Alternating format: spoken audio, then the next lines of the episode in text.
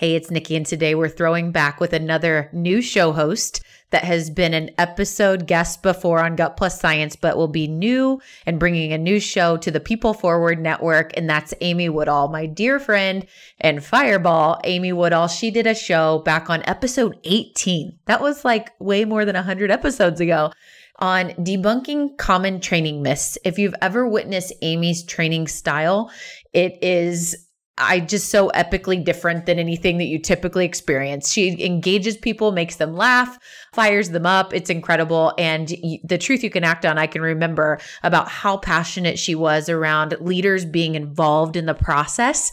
And so this is a really good one for all of us to get a reminder on as we start to plan some new training initiatives. And you're going to have so much more from Amy coming up on the People Forward Network. She's launching her new show, The Conscious Habit Podcast. For now, we'll do a throwback. Hey, it's Nikki Llewellyn, and you're on Gut Plus Science. This podcast is on a mission to increase engagement at work. And on this show, we equip CEOs and people-first leaders of all levels to make impact. Let's get to it. We get to go behind the scenes with some incredible leaders, incredible brands, and to understand their mindset and focus around leading employees to new heights of engagement. You know, there's no question that engaged workforces prove higher performance and that disengaged workers yield less productivity. We can spend all the money in the world on performance and productivity training, but if we are bringing these fantastic programs to disengaged workers, it won't matter. It's just a waste. So guess what population needs the most attention around employee engagement and performance? Your most tenured people. Seasoned employees are a great risk to the business because they're losing productivity, often because they become moderately engaged and complacent in their efforts, but we overlook them because we assume everything's okay. So suggestion, getting accurate data on all different employee populations is so key, and don't make assumptions, because this is something I think that probably shocked a lot of us.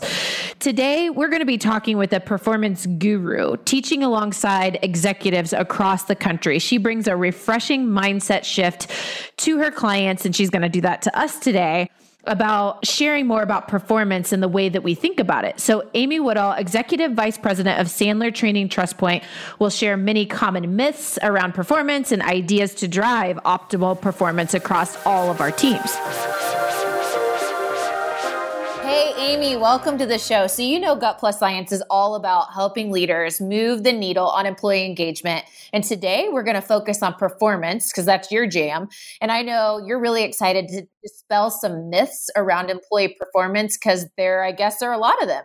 So let's just go ahead and dive right in. Let's level set on employee engagement versus performance. Like, how do you define the two? What is employee engagement to you, and what is performance? And then how do they relate? So from our perspective, when we're looking at employee engagement, one of the things that I'm paying attention to when we're invited to work with companies is, what is the ownership mindset that these employees have? When people are really highly engaged, they cannot wait to take the information that we give them and run with it. They can't wait to go out and execute new sales tactics or new customer service tactics, or put into play some of the new leadership things that they're learning. You know, and on the other hand, when we see people are not nearly as engaged, it takes a while for this stuff to take hold. The ROI, while it ends up being there, it definitely has a longer life cycle. What does an engaged team look like that shows up and ready to go to adopt the development and the training that you're about to give them? You know, an engaged team has a tendency to look beyond potential hurdles. They just see them as challenges rather than problems. And listening to how that's placed is really important. I mean, people are telling you things for a reason. So when we work with folks, I'll give you an example. There's a great group I'm working with out of Wisconsin, a great company. They're spread all across the U.S. And I did some training with them through Zoom video training. And 5 to 10 minutes, Nikki, after we got done with this training, I was automatically getting emails from people said, oh my gosh, I just tried this with a customer, or, you know, I just put this into place and it totally works.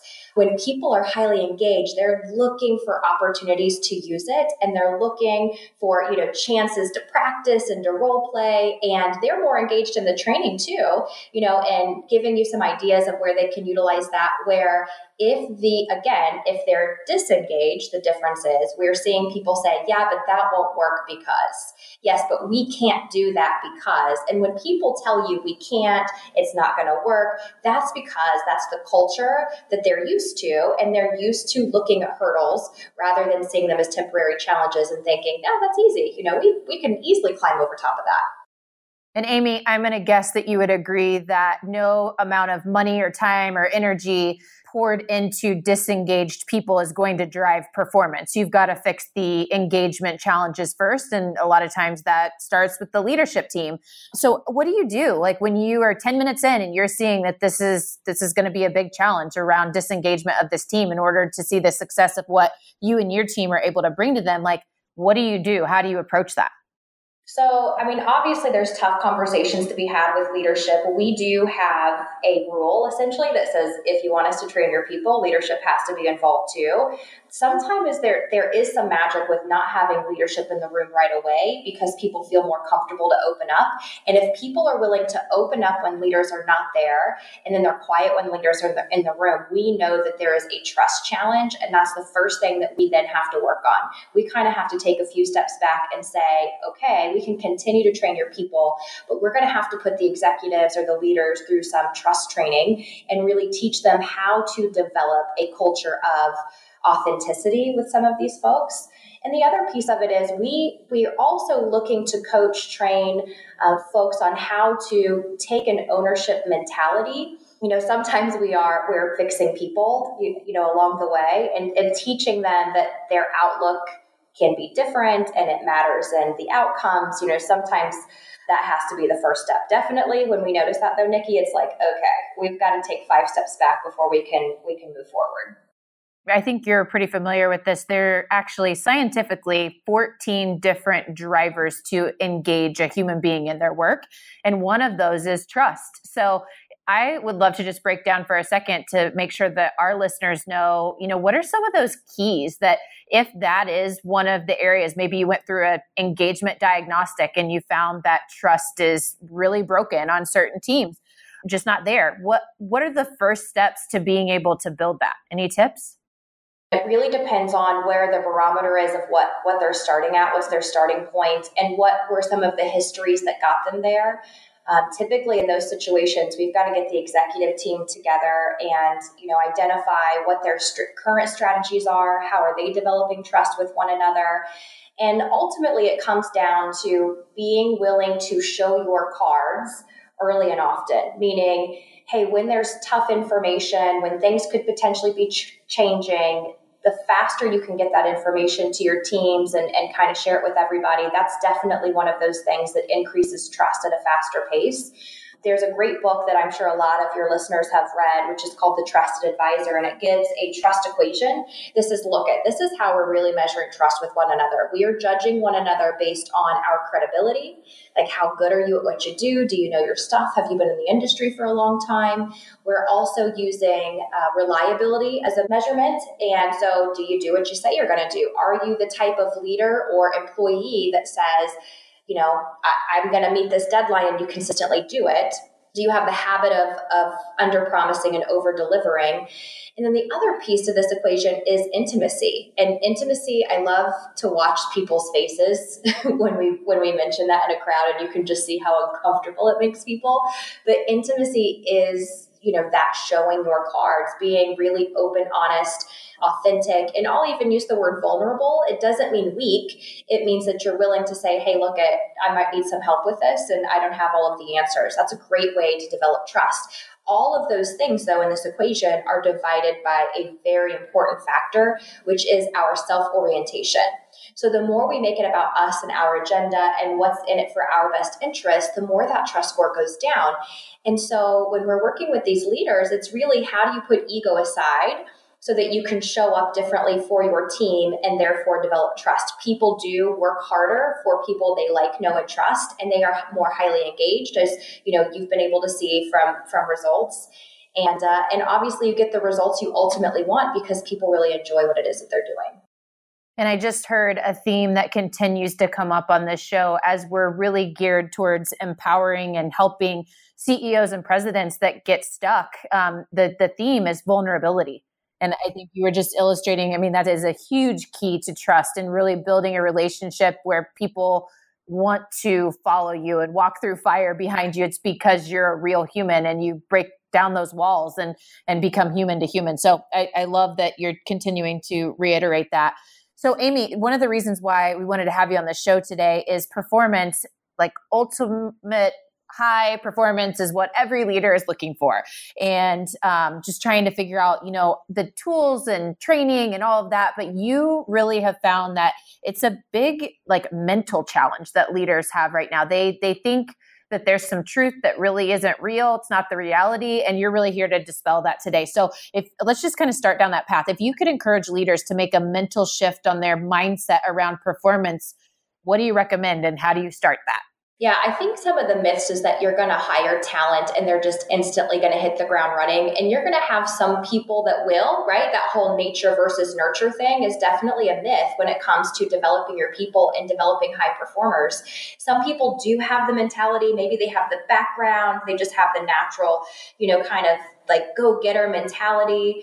And some people don't naturally have that. And so that's okay. What we end up doing is just saying, oh, they don't have what it takes. And so therefore they're not a fit for the role. Well, maybe, and maybe not, you know, training and coaching, it is a very important part of continuing to develop your team. If you feel like you've got a good person who believes in the brand and, you know, they show up the way that you want them to, give them some training and coaching. That's going to give them a chance to prove themselves of whether or not they're really going to end up being a high performer at the end of the day. So good. So Amy, your company deploys many different levels of training and development. How do you align the right programs for the right teams? Or how do you align the correct types of training, if you will, for each specific team? Yeah. So I think, yes, what we find is a really hot topic is communication skills and communication training. I actually just finished shooting. It's live. I think it went live today, a program called Dealing with Difficult People. And that's one that's really popular within organizations because some of the biggest stressors that people have, you know, when they take home isn't necessarily the job itself. It's dealing with the stress of people in between, whether it's communicating with clients or it's prospects or it's internal departments, and giving them those type of training and skills on how to overcome it, how to be resilient, how to be a more effective communicator, that changes their engagement. So yes, I do think that everybody should have it. Now, determining what it is that they need, I think doing engagement surveys is really helpful. They're going to tell you what they need by that data, or listen to the complaints. I think complaints are super powerful. There was actually a book written in the customer service world called A Complaint is a Gift that said, when people are complaining, it's not because they're trying to be a pain in your butt. It's because they're saying, hey, I need something that you're not giving me. And that's powerful internally as well. If you're hearing complaints from your people, do something about it. They're begging you, you know, for resources. They're begging you to refine some of these skills. And so you could certainly utilize that piece of it. We're really passionate about helping companies develop a consistent language. So whether you're coming through our sales process, whether you're coming through our customer service, whether you're coming through leadership, effective communication, there's a consistent language woven throughout. And certainly there are probably other companies that do the same thing. And I think consistency in language is helpful, specifically if you end up having multiple locations, because the hardest thing about, you know, that is how do we keep training consistent and how do we keep brand consistency? So looking for something that does not increase the silos, but helps break those down, we've seen a real effectiveness for organizations.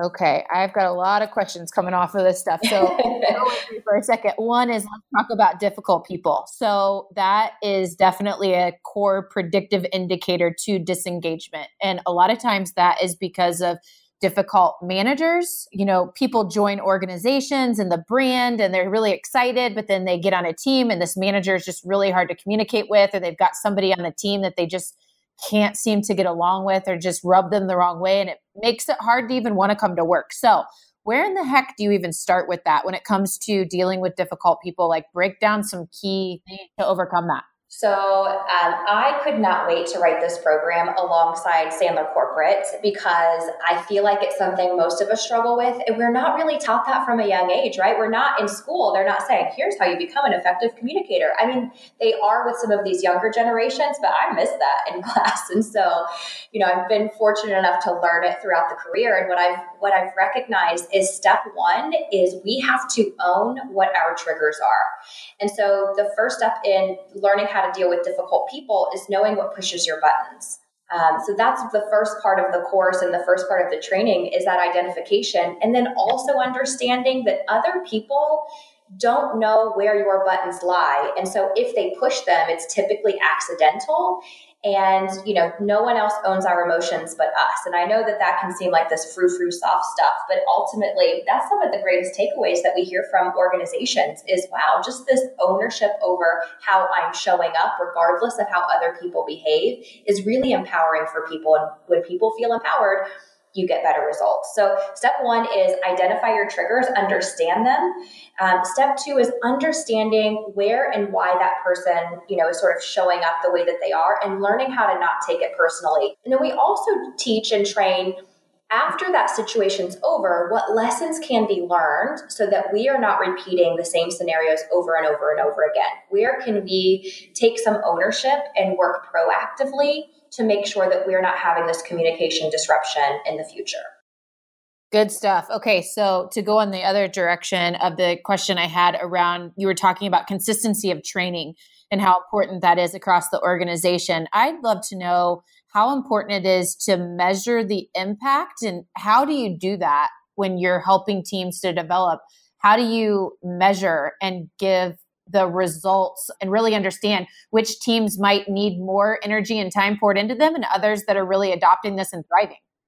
Old habits die hard. And another myth that we could certainly wrap into this is that if you train them once, they should get it.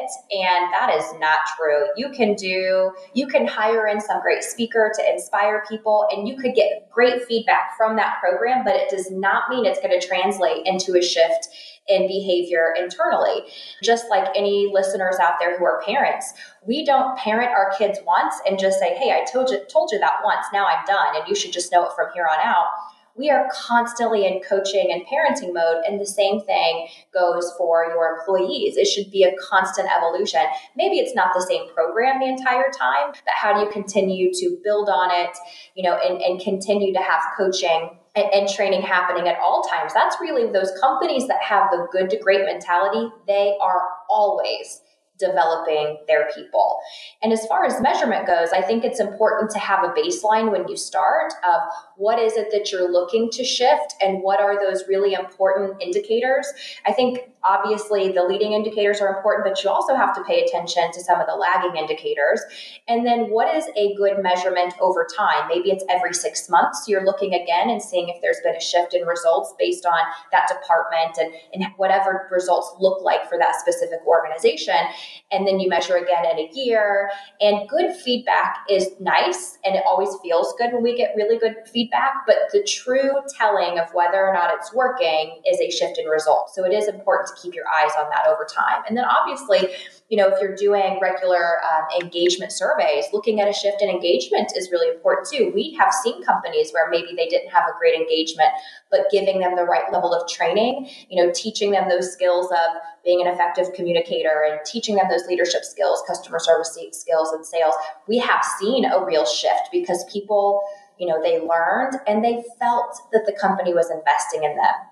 That goes a really long way for people. That's a sense of validation for them that the company's willing to put money into, their learning and their development. Amy, we brought up earlier that trust is one of those core engagement drivers. Another one is feedback. And I know just in today's world with the new generations that are in the workplace, just younger people in the workplace, feedback is needed at different levels. And most leaders are struggling to figure out the right cadence and how to give feedback. I'm curious, are there any myths around feedback and any best practices that you found that you'd recommend? I think a really good rule to have in mind is if you're not sure or you think you might be mind reading, ask. And it is the simplest thing is if you're not sure, really ask and just say, hey, I want to make sure that we're doing this on the right pace for you. And because everybody has different expectations, to have one blanketed approach is really, you're going to leave some people out. And so maybe ask that employee specifically and say, you know, how often would you like feedback? Do you want it in the moment? Would you rather us kind of do it once a week? And get their idea of what is going to work for them. It doesn't mean that you have to do that 100%. There's a lot of studies that show that you don't need consensus in order to reach commitment, but people do need to be heard. So I think asking people what their own preferences and then giving them recommendations is helpful rather than thinking we're going to mind read. And again, a blanketed approach means it's going to work for maybe 60% of your people. And then you're going to have 40% that are just sitting there with their arms crossed in judgment of how you're going about things, feeling like they don't get me.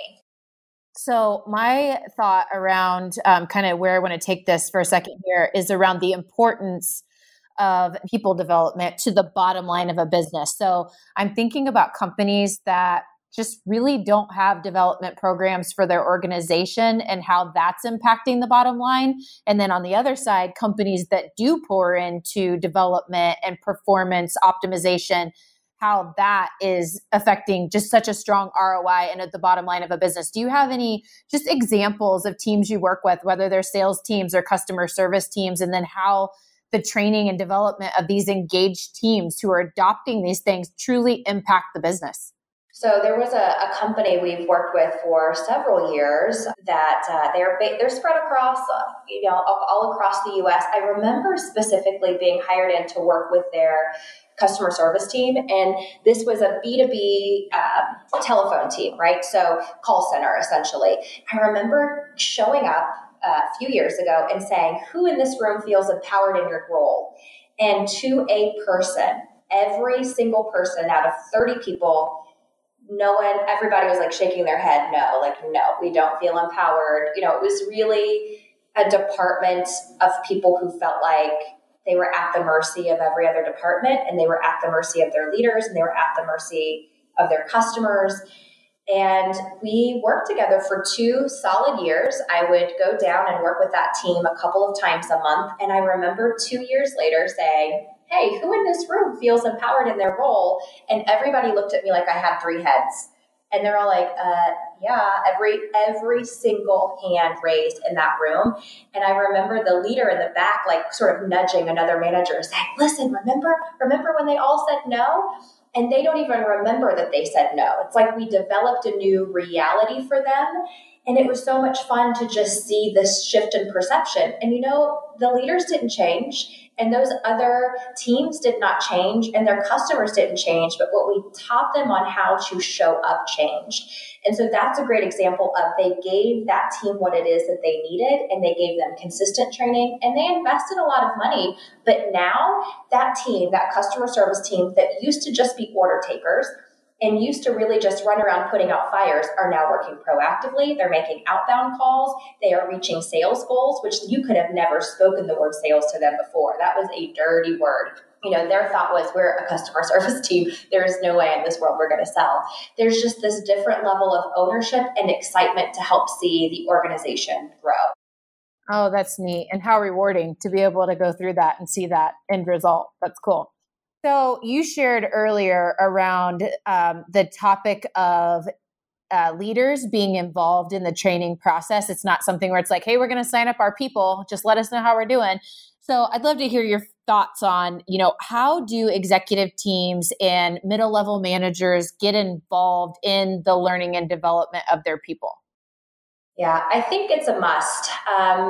Another myth is like just that, hey, fix these people, or like, oh, we have these low performers. And so there's this worst to first mentality that can sometimes come about. And I think it's done with the best of intentions, but without understanding that in order for real growth, you've got to train everybody, but perhaps at the level that they come in, there is an opportunity to train your high performers to continue to perform at a higher level. They love the learning. There is an opportunity to train your middle folks, people who are like, sometimes they're killing it, sometimes they're a little mediocre, to get them to a place where they're performing consistently. And to have leadership involved not only means that they're learning the same stuff so that they can then you know, keep them accountable internally once they're outside of those training walls.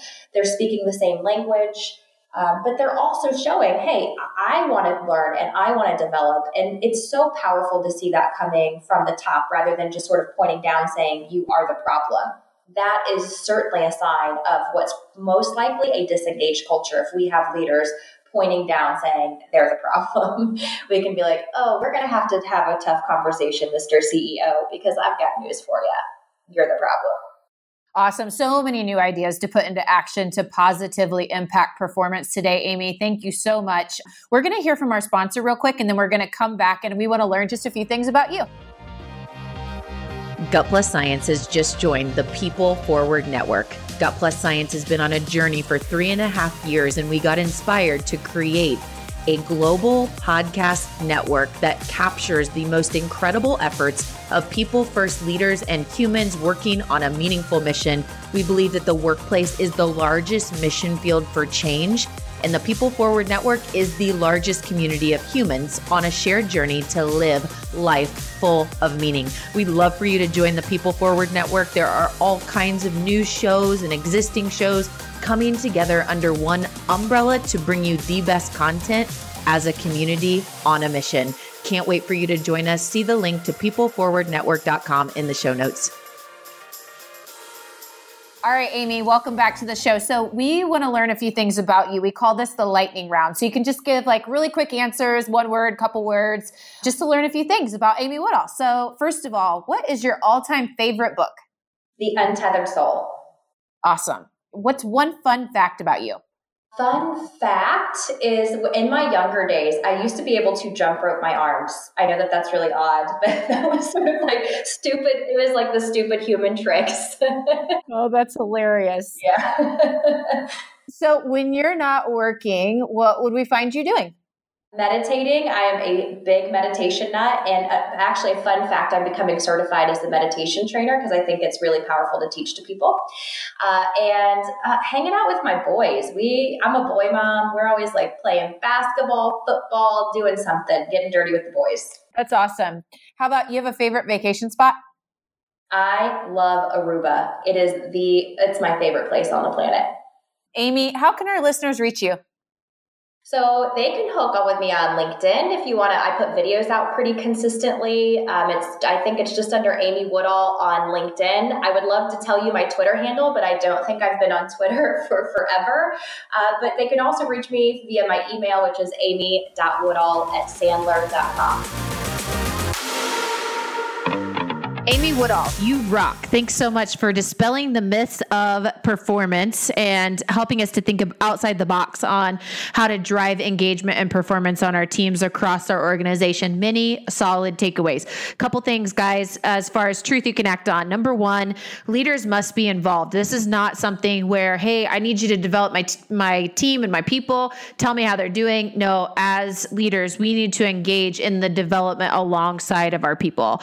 Number two, trust is huge. In order to have a team that is going to gel and absorb and take on and engage around the training and development that we're bringing to them, in order to be these high performers, trust has to be established. So if trust isn't there, none of this stuff is ever going to stick. And the very first key to building trust is bringing vulnerability as a leader to the team. Really good. And I think just something that we've definitely reiterated on this show. Dealing with difficult people. So all of us have this for sure. I think what Amy shared that are so key is we have to understand as an individual what pushes our buttons, like what our triggers are, and be aware of those, because it could be so much of us that's bringing this difficult people dynamic to the table. We've got to be aware of our own stuff. And the number two is we need to draw a line and not take others' actions or comments personally. We need to figure out what's inside us that's causing this to be such a challenge. And then number four is we can't think that just because this person in the past was a certain way when it comes to their performance predicts the future. There is so much opportunity for someone to change and develop and grow. And we've got to shift our mindset to believe that people aren't just what they were from the past. There's so many opportunities for them to become and shift and grow as a person and to be able to perform at new levels. So that's it. That's this week on Gut Plus Science. Thanks again, Amy. It was a wonderful show. We'll see you next week, guys.